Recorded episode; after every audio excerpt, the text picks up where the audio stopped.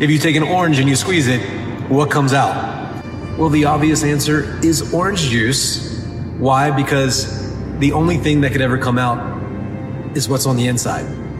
And so the question from there becomes what happens when life squeezes you? What happens where you're in a pinch, you're in a tight spot, and the stress comes? What happens to you when you get squeezed? Nothing can come out of you except for what's on the inside.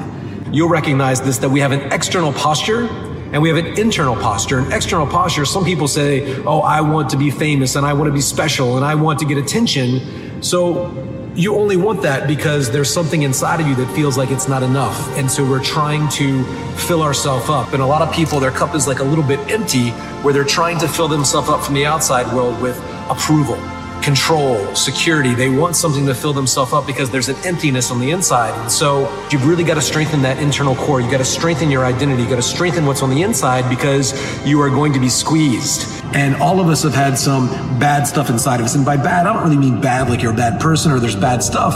It's just stuff that's not useful. It's not what's right and what's wrong because what's right for one person might not be right for somebody else. And it's about what's useful.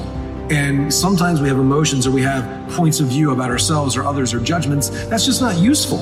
And so we need to look at it in terms of not making ourselves wrong, but is that useful? And so you've really got to take some time every day to focus on your heart, your energy, your story, your presence, and you've got to break those energetic bonds to the past, the past version of yourself, who you were yesterday. You're bonded to that. You're bringing up stories and you're talking about what happened yesterday. But what makes us have the ability to use that information have wisdom from it is when we break the emotional charge. What is the lesson? How do we integrate the lesson into our life in a way that's useful? And then once you've lived it and you've lived with that distinction and you refine it, and then you get to share the learning. And the more people you share the learning with, that experience that you had, it's like Napoleon Hill said, every adversity has the seed of an opportunity. There's an opportunity for growth and awesomeness in every seed of adversity, but it's just a seed. We got to water that seed. We got to put sunlight. We got to shine light on that seed, shine the light of our awareness. We need to be conscious of the learning, but not self conscious and make it about ourselves. And we think, how do we actually integrate this learning into our future self, into that person as they go part, you know, throughout this year, through this decade, through the rest of their life?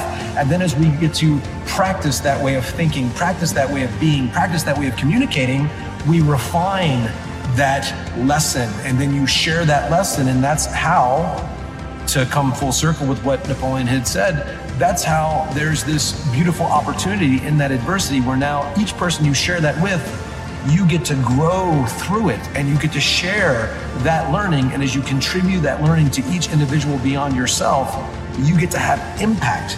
And oh my god it's like when you have impact and you know that because that happened to you You've grown through it, you've become stronger, and now you contribute. And each person that you contribute to, that energy, that gratitude comes back to you. It's like a it's like an amazing force that comes back to you. And people start saying, Wow, because you said that, because you went through all that, you changed my life. You gave my life meaning, you gave me clarity. And as that energy comes back to you, you get to have this amazing feeling that money can't buy. And some of you are in jobs where you're like, you know what, it doesn't matter. Some of you are looking at your diet plan. You've already cheated on this year, and you're like, you know what? It doesn't matter if I have that bite. Some people eat the burger and they're just reinforcing patterns of shame and guilt, and they're looking for something on the outside. They're looking to create an experience on the outside to meet a neurochemical need, an addiction for that shame, that anger. And you know, some people are just angry and there's nothing to be angry about. They will create an experience or they'll get into a bad situation just so they can feed that addiction for anger. They're addicted to it. And they need to, as Joe Dispenza would say, break the habit of being themselves and communicate with themselves in a different way by breaking those bonds.